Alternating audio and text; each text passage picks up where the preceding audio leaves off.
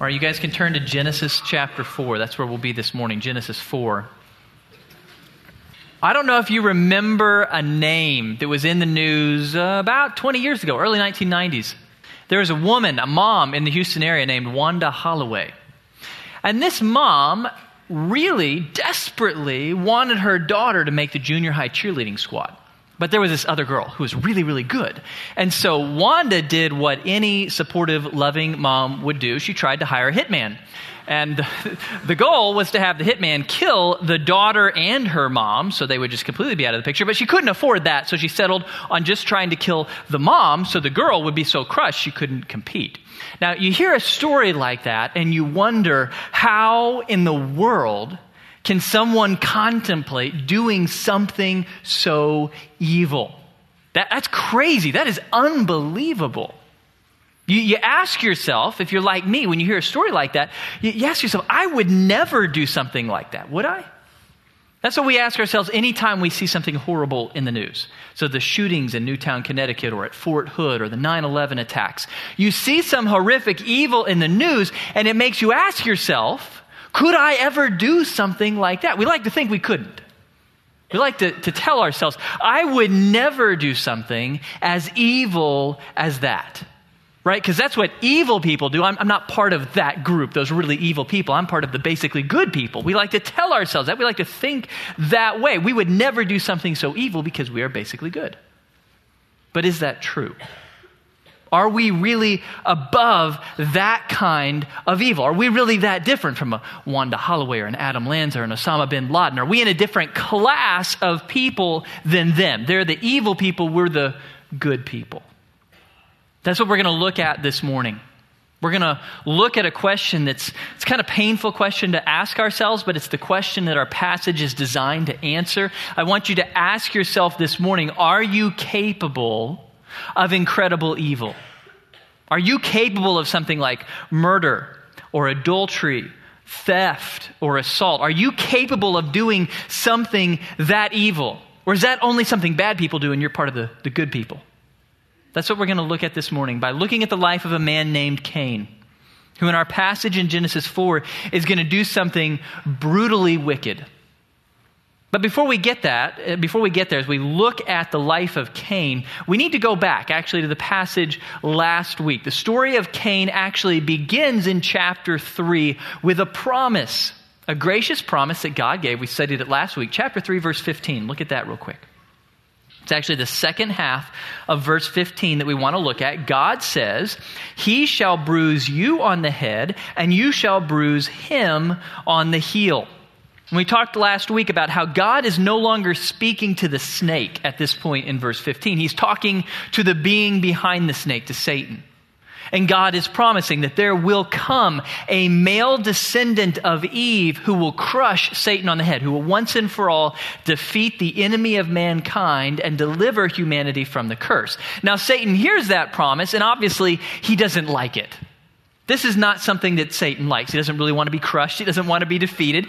And so at this moment, chapter 3, verse 15, Satan begins a war that will occupy the rest of the Bible. The whole Bible is about this war between Satan and the descendants of Eve. Satan is going to do everything he can to kill or corrupt Eve's descendants so that none of them can, can stand up and crush him. Okay, so, so the war begins, and unfortunately for us, in the first battle of this war, Genesis chapter 4, it totally goes for Satan. He wins a huge victory over the seed of the woman, the descendants of the woman, in chapter 4. He is going to corrupt an older brother, Cain, and use him to murder a younger brother, Abel. But before we get to murder, actually, chapter 4 doesn't begin in a sad place. It does not begin with evil. It actually begins with great joy. Look with me at the first two verses of chapter 4. Now the man had relations with his wife Eve, and she conceived and gave birth to Cain. And she said, I have gotten a man child with the help of the Lord. Again, she gave birth to his brother Abel. And Abel was a keeper of flocks, but Cain was a tiller of the ground. Chapter 4 begins with incredible joy. Eve gives birth to the first babies that have ever existed. Cain is the first human baby. Adam and Eve were created mature.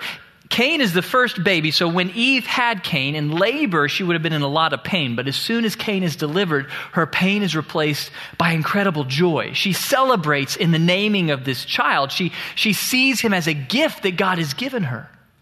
I remember when our kids were born, Luke and Gracie, it was very painful to be in labor with them. And of course, I'm not speaking of myself. It wasn't painful for me at all, but for my wife. For Julie, it was incredibly painful carrying around two kids for, for she made eight months with those. I mean, it's painful enough with one kid. She had two in there.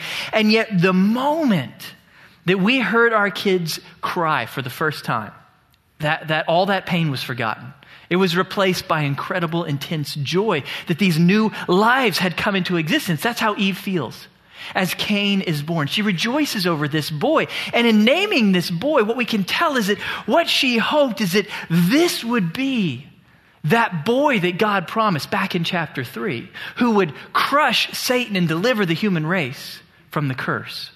So she is joyous when Cain is born, and then her joy increases even more when she has another son, Abel. Now she has two boys, two chances to defeat Satan and deliver the human race.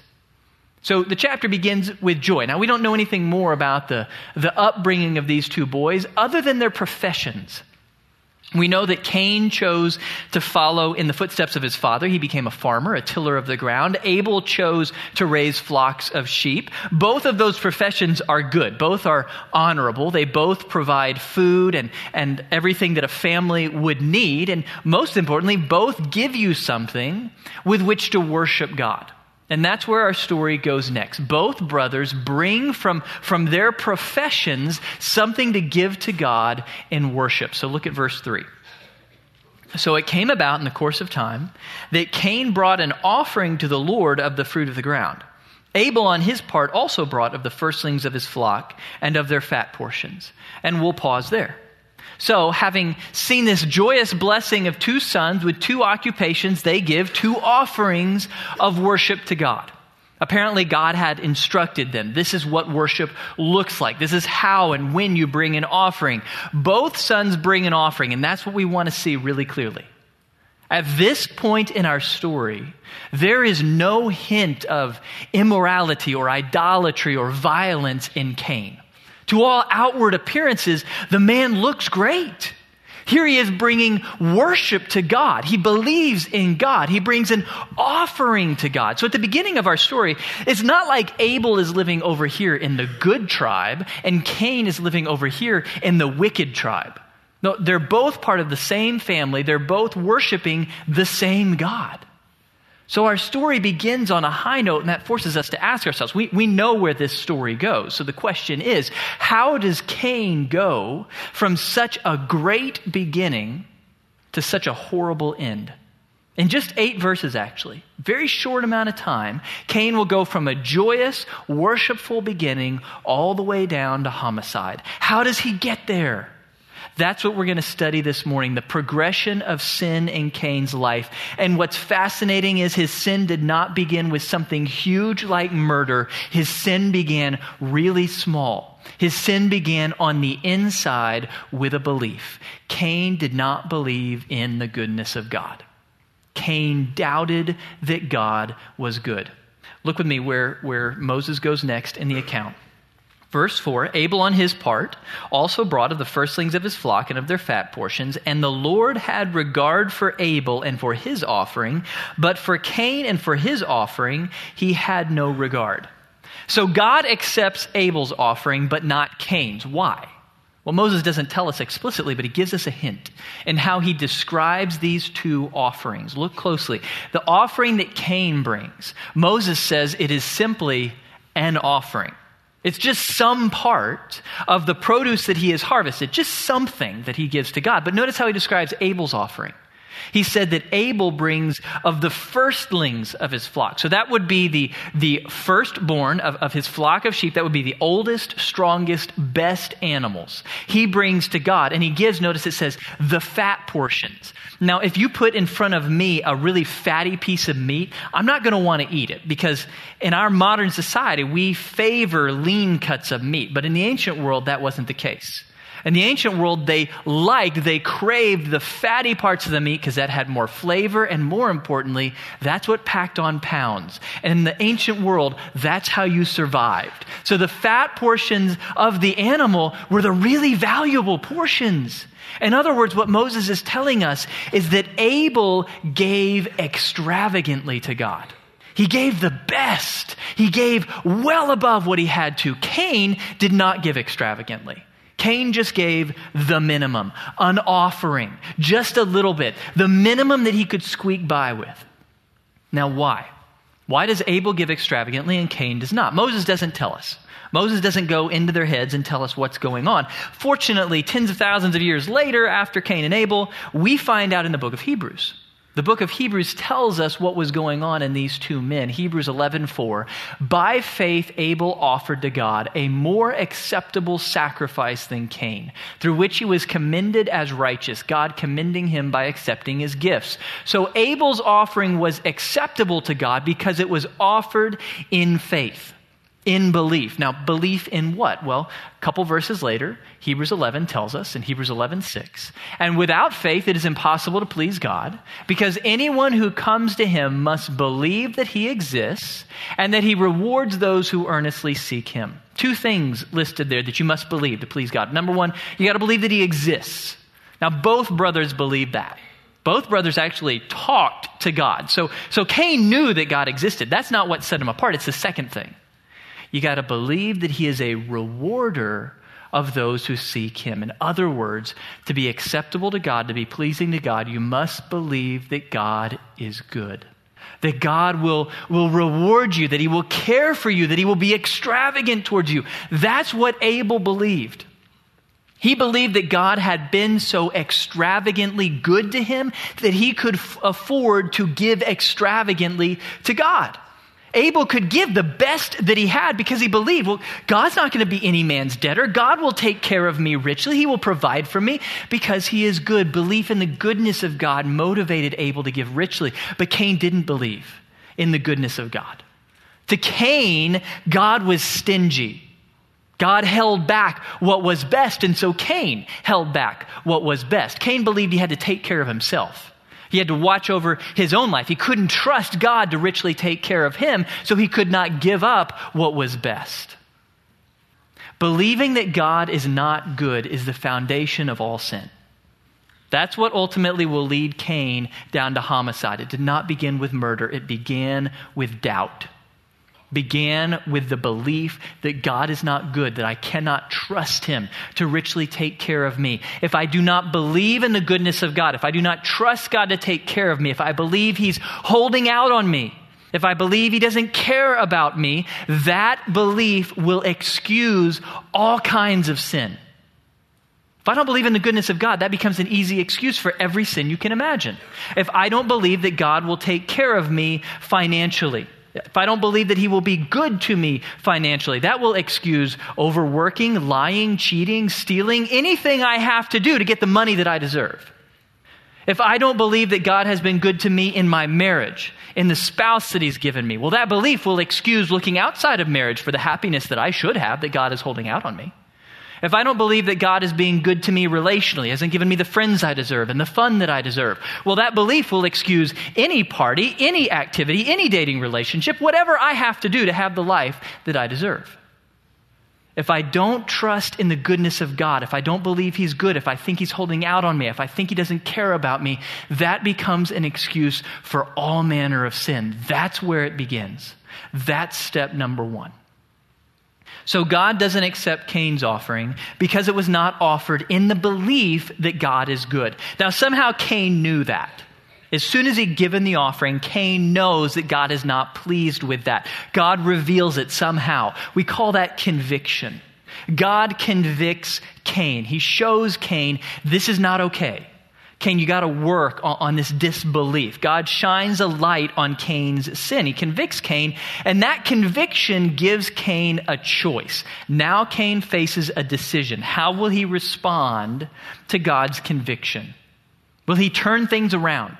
Will he return to God in faith and bring a new offering? If he does, if he did that, then this story would be short and happy. But it's not short and happy because Cain does not respond well to God's conviction. He moves on to step two in the progression of sin. He allows doubt over God's goodness to become anger and self pity. He indulges anger and self pity. Look again at verse 5. But for Cain and his offering, he had no regard. So Cain became very angry. Literally in Hebrew, he became very hot in the face. And his countenance fell. His, his face fell. He became depressed and, and he was filled with self pity. So Cain had an opportunity to respond to God's conviction. Instead of doing that, he takes no responsibility for his lack of faith. Instead, he chooses to blame God. He gets angry at God. He believes that he is the victim and God is the victimizer, and that makes him furious at God. And so he allows anger and self pity to begin to fill him. Now, God sees that. God sees that Cain is beginning to fall to anger and self pity, and so God shows up and he speaks to Cain a word of encouragement and a word of warning. Look with me at the next verse. Then the Lord said to Cain, Why are you angry? Why has your countenance fallen? If you do well, will not your countenance be lifted up? And if you do not do well, sin is crouching at the door and its desire is for you, but you must master it. God begins with encouragement. Cain, why are you angry? What God is asking is, Cain, why do you think you need to be angry here? Bro, you can turn it around. Don't you understand? If you turn from your anger, if you choose to believe that I'm good and bring a good offering to me, Cain, I will accept it. In other words, God is telling Cain, Cain, I don't love Abel more than you. I don't favor Abel more than you. If you will simply do what is right, like he has done what is right, you will have the same reward, the same happiness that he has. So it begins with encouragement, and then God moves to warning. He warns Cain Cain, if you don't get control of this sin that's growing in you, it's moved from doubt, now it's turning to anger and self pity. If you don't turn from this sin, Cain is going to own you. And God gives us one of the most insightful pictures of what sin looks like, that sin nature that is alive within us. He describes it as a basically a crouching lion is the idea. A lion crouching at your door. You don't see it. You don't know when it's going to pounce. You just know at some point it's going to jump on you and kill you. The point God is making is saying is Cain, you either got to kill sin or sin will kill you. And there's a really important lesson for us here. What God is saying to Cain and what he wants to say to us is once and for all, there are no pet sins in life. No such thing as a pet sin.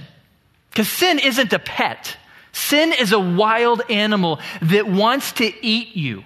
It wants to destroy your life. So there is no such thing as a small sin. There's no such thing as a minor amount of sin that you can live with in your life. There is not a little bit of lust. There is not a little bit of selfishness. There is not a little bit of pride. There's no such thing as a little sin because all sin is a wild animal that wants to destroy you. If you give into it while it feels little, it will own you. You either kill it or it kills you. You cannot keep a pet of sin, it will destroy you. That's what God warns Cain. And now Cain faces a second chance a second opportunity to turn things around, to repent, to turn from his doubt and his anger and return to God in belief and in gratitude and give a good offering. So Cain has an opportunity. It's not too late. He's not killed his brother yet. Everything could turn around if Cain will just listen and respond to God. But he doesn't. He doesn't. He continues to move forward, and we move on to step number three of his progression into sin. Cain commits great evil. He murders his brother. Verse 8.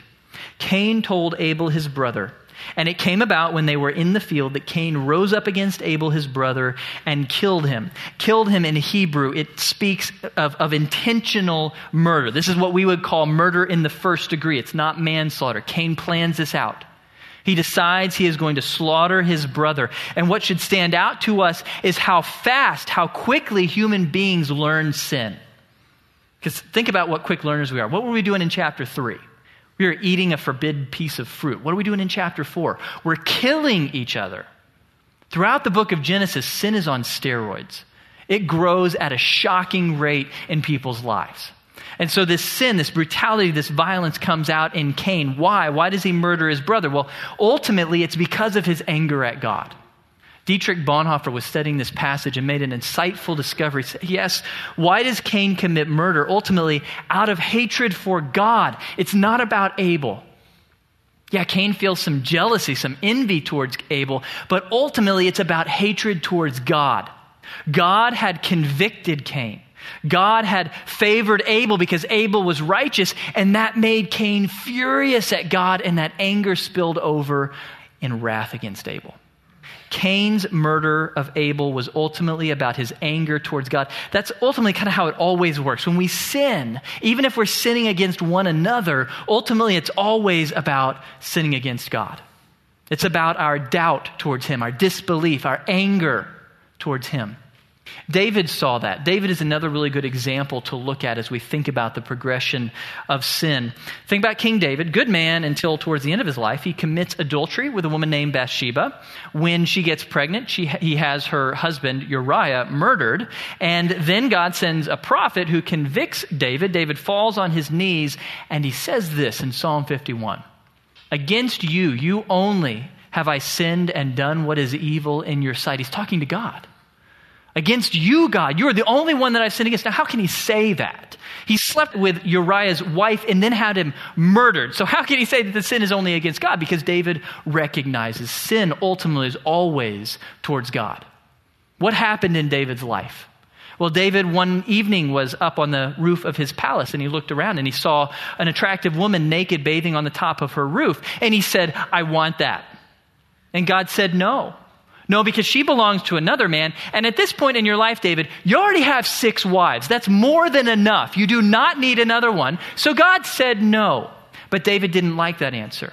Instead of focusing on all the good things God had done, remember, where is he standing when he sees Bathsheba? On his palace. The guy lives in a palace. He controls a country. He's got wives. He's got everything he could want, but he focuses on the one thing God says no to. He forgets everything good. He chooses to believe that God is holding out on him, that he deserves to have that thing that he wants. And that doubt of God's goodness, that anger towards God, ends up justifying adultery and murder. That's how it works.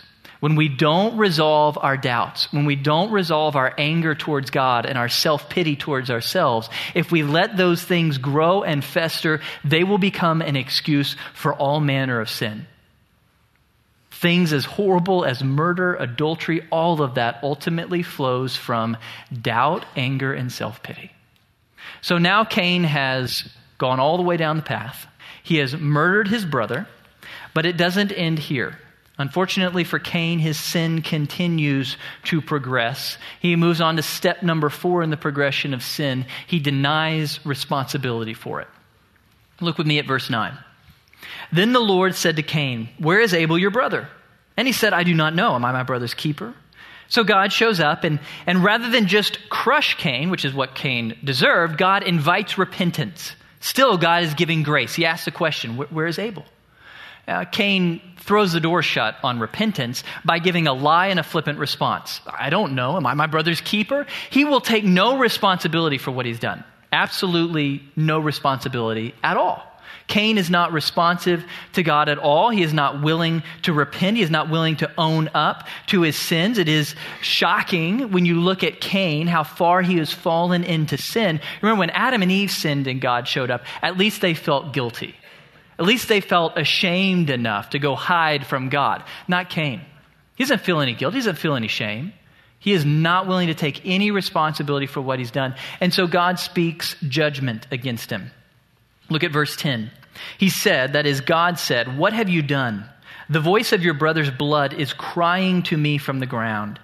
Now you are cursed from the ground, which has opened its mouth to receive your brother's blood from your hand. When you cultivate the ground, it will no longer yield its strength to you. You will be a vagrant and a wanderer on the earth. God doesn't kill Cain on the spot like he deserves. Instead, God levels a curse against him. So Cain becomes the first human being who is cursed. Adam and Eve, things around them were cursed. Cain is cursed just like the snake back in chapter 3. He will now be banned from the promised land. He's banned.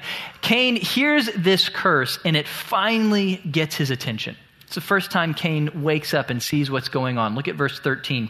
Cain said to the Lord, My punishment is too great. Behold, you have driven me this day from the face of the ground, and from your face I will be hidden, and I will be a vagrant and a wanderer on the earth, and whoever finds me will kill me. Cain feels regret, but notice it's not regret about his sin. He's not sorry about his sin at all. What is he sorry about? His punishment. That's not repentance. That's not what it means to repent. Cain simply feels sorry for himself. He doesn't feel sorry for Abel, who's dead. He doesn't feel sorry for his parents, who have lost a son. He just feels pity for himself because of the punishment God has put upon him. He begins to feel fear. He is afraid that someone will kill him. Now, who is someone at this point in human history? It's his own family. That's the only people living on the earth. Cain is afraid that what he has done to Abel will be done to him in vengeance. So he is terrified of the punishment of God. And shockingly, look how God responds to Cain's fear. Verse 15. So the Lord said to him, Therefore, whoever kills Cain, vengeance will be taken on him sevenfold. And the Lord appointed a sign for Cain, so that no one finding him would slay him. It's shocking to see the grace of God in this passage. Here is an unrepentant murderer. He just killed his brother and he's not sorry about it at all. What does God do? He gives him grace. He gives him divine protection, some mark. I don't know what it was, I just know it was effective. Cain was not killed. God's protection worked. God blesses this unrepentant murderer and sends him out from the land. And so that leads us to ask, okay, what happens to Cain after God sends him away? That's where the story picks up in verse 16. Then Cain went out from the presence of the Lord and settled in the land of Nod, east of Eden. Cain had relations with his wife, and she conceived and gave birth to Enoch. And he built a city and called the name of the city Enoch after the name of his son. So, what happens to Cain after God curses him?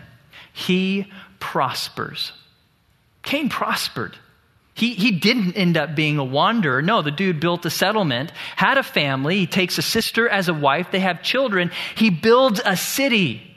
He was blessed financially and materially, but he was not blessed spiritually. Because to the end of his days, Cain continues down this path of sin. That's the fifth step in the progression. With the end of his life, Cain creates a legacy of sin. This city that he builds, it becomes a, a, pinnacle, a center on earth for a couple things. First thing, look with me, starting in verse 19. Lamech took to himself two wives. The name of the one was Ada, the name of the other Zillah. Ada gave birth to Jabal. He was the father of those who dwell in tents and have livestock. His brother's name was Jubal. He was the father of all those who play the lyre and the pipe. As for Zillah, she also gave birth to Tubal Cain, the forger of all implements of bronze and iron. Lamech is six lines down from Cain. And so, as you look at the progression of his line, in this city that he builds, he has descendants who become the fathers of economics and art and technology. The city that Cain built, it, it, becomes the center on earth of human achievement. Now, none of those things are bad economics and art and technology. They're neither good nor bad, but here's the thing to notice contrary to what our world expects, advancements in, in economics and art and technology are not the measure of a health of a society. Because notice what Moses says immediately after these great human achievements, verse 23 Lamech said to his wives, Ada and Zillah, Listen to my voice, you wives of Lamech. Give heed to my speech, for I have killed a man for wounding me, and a boy for striking me. If Cain is avenged sevenfold, then Lamech seventy sevenfold. So, this same city that Cain builds, that becomes the center on earth of human achievement, also becomes the center on earth of violence, of wickedness. Lamech, the great, great, great, great, great grandson of Cain, he takes Cain's level of evil and raises it. Even if a boy insults me, I will kill him. I will murder him. He wears brutality like a badge of honor. He's proud of his wickedness. He has no need of God to protect him. He doesn't need a mark on his forehead. He is strong enough, violent enough, brutal enough to take command of his destiny. You see the end of Cain's sin. Not only did it breed sin in his life, but it bred even greater evil in the lives of his descendants. So, chapter 4 is a pretty shocking victory for Satan. It's really, really sad news when we look at what has happened in Cain's life.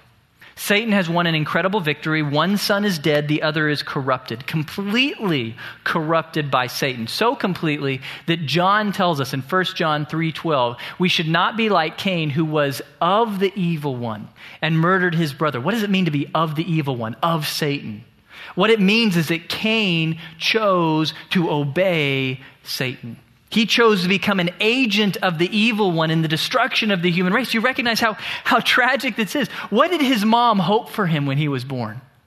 Maybe this will be the boy who will defeat Satan once and for all and deliver us from the curse. Instead, he ends up becoming an agent in the hands of Satan and brings even greater curse upon humanity. That is what sin will do to you. Sin will make you an of the evil one, an agent in the plan of Satan to destroy the human race. Really sad story when we look at Cain. So I want to draw some conclusions. I want us to learn some lessons so that we don't walk down his path, so that we don't share his fate. So as the men head back to prepare communion, let me share with you three lessons that we should walk away from this story with. Three lessons that we should apply to our lives that we learn from Cain. Lesson number one the power of sin. Power of sin. We need to understand, we need to recognize Cain is not that different from us. Cain was not part of some other class of humanity, the bad people. We're part of the good people. No, Cain was, was just like us a man who, who struggled to believe in the goodness of God, a man who struggled with self pity and anger, just like many of us do from time to time. Cain murdered his brother not because he was more evil than us, but because he did not halt the progression of sin in his life.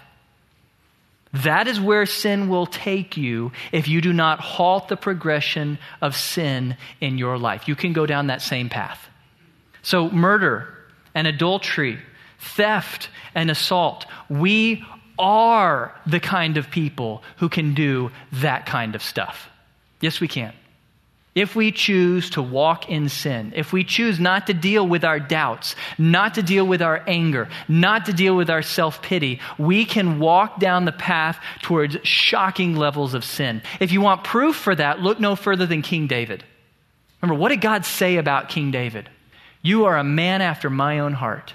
Here is a believer, a child of God, an incredible servant of God who chose not to deal with his doubts, who chose to nurse ingratitude and anger against God and became an adulterer and a murderer. We can share that same fate if we don't deal with our sin. If we don't halt the progression of it and deal with it while it's just doubt, while it's just anger, you got to deal with your sin. Sin is incredibly powerful. There is no amount you can live with. You must kill it or it will kill you. That leads us to the second lesson. If we can walk down the same path of Cain, then it's incumbent that we ask ourselves, how do we stop that? How do we keep from making the same mistakes that Cain did? That leads us to the second lesson the importance of faith and a soft heart. You don't have to follow Cain's path. Not because you're a different kind of person, but because you can get off the train of sin at any time through faith and a soft heart. We need faith. Why did Cain begin this, this path of sin? Because he chose not to believe in the goodness of God. You need to believe. You need to believe that God is good to you, that God has been better to you than you could possibly have expected. That belief in the goodness of God will protect you from sin and from temptation. But how do you grow that faith? What do you do if you're struggling with doubt? If you feel like God is holding out on you and not good to you, you practice the discipline of gratitude. We talked about that a couple weeks ago. Gratitude isn't a feeling, it's a discipline.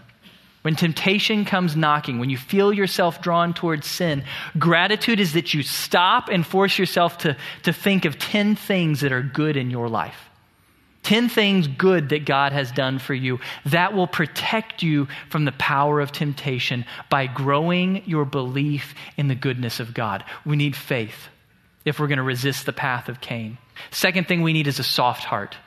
You realize when Cain struggled, even when he fell to doubts, even when he fell to anger and self pity, still there was hope.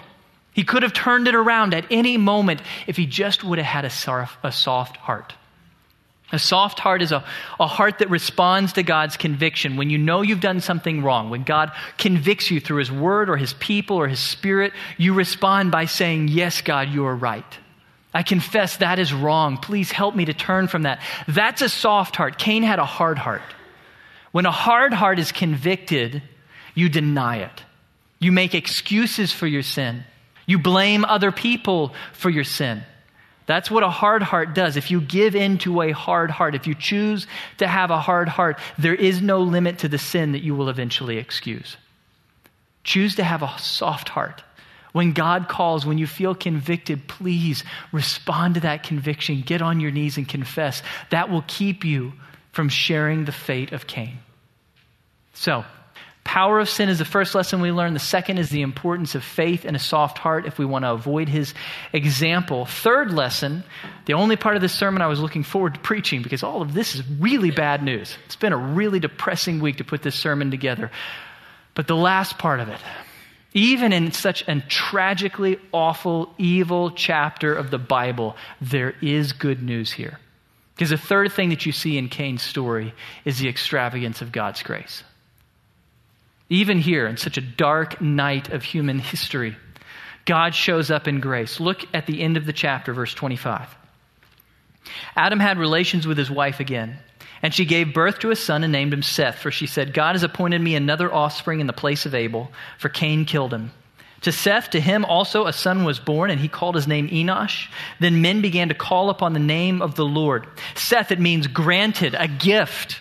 God, in, as, as a gift, as grace, He begins to restore the human race. He begins to recover us from the sin that Cain has chosen. So he, bring, he provides another son. He provides Seth. And it's at this time that humanity begins to call upon the name of the Lord. Seth's lineage, his legacy will not be like Cain's.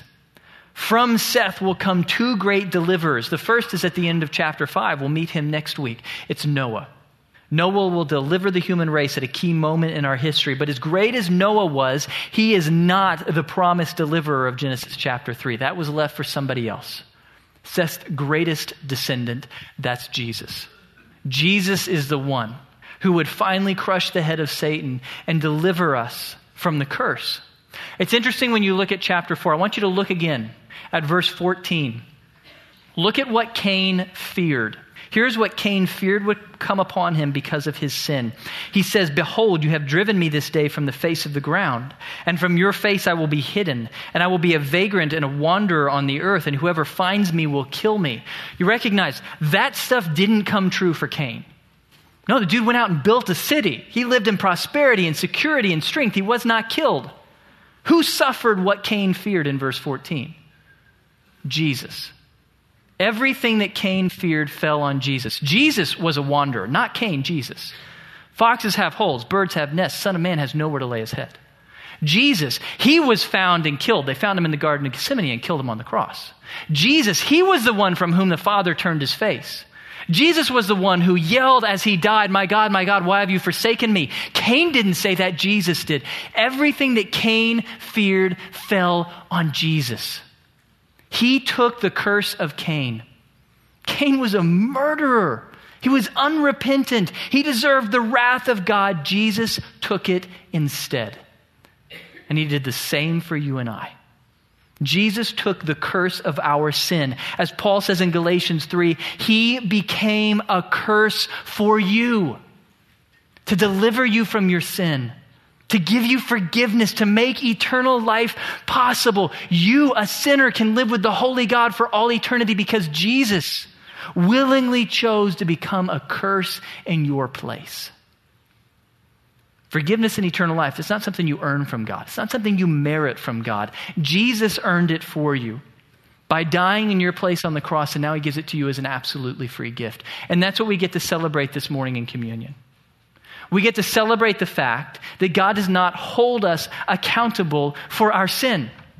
He does not curse us for our sin because his son took that curse for us. So, as the men come forward to pass the elements of communion, I want you to take this time as the elements pass. Communion is a celebration, it's our moment to express gratitude to God for what He has done for us through Jesus. I want you to take these moments as the elements pass, and I want you to go before God and say, Thank you. Express your gratefulness to God that He sent His own Son to suffer and die, to be tortured and to, to be humiliated up on the cross in your place so that you could be forgiven and have eternal life. Spend this time in gratefulness as the elements pass.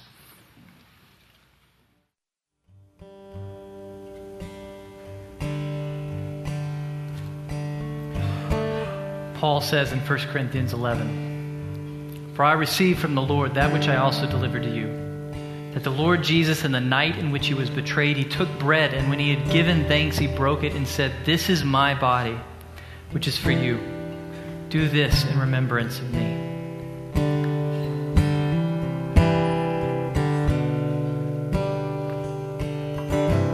In the same way, he took the cup also after supper, saying, This cup is the new covenant in my blood.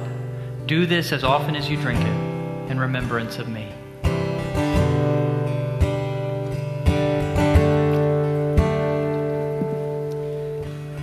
Heavenly Father, we acknowledge that we deserve to be wanderers. We deserve to be killed for our sin. We deserve to be cursed.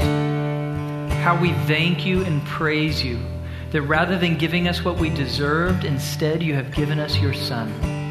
That he willingly chose to become a curse for us. He never sinned. He deserved blessing and reward and righteousness, and yet he chose to go to the cross in our place to take our punishment for us. Thank you for the gift of your Son, who has freed us from the penalty of sin, who is now freeing us from the power of sin, and who will one day free us even from the presence of sin. Rejoice and thank you for him. We pray that we would live lives worthy of him, that we would learn to turn from sin early, that we would instead run to you in faith and in gratitude I pray, Father, protect us from the path that Cain walked down. Help us to have soft hearts that respond to your conviction and walk with you in faith. In the name of your Son, for his glory, we. Now, if you'll stand, let us respond in worship.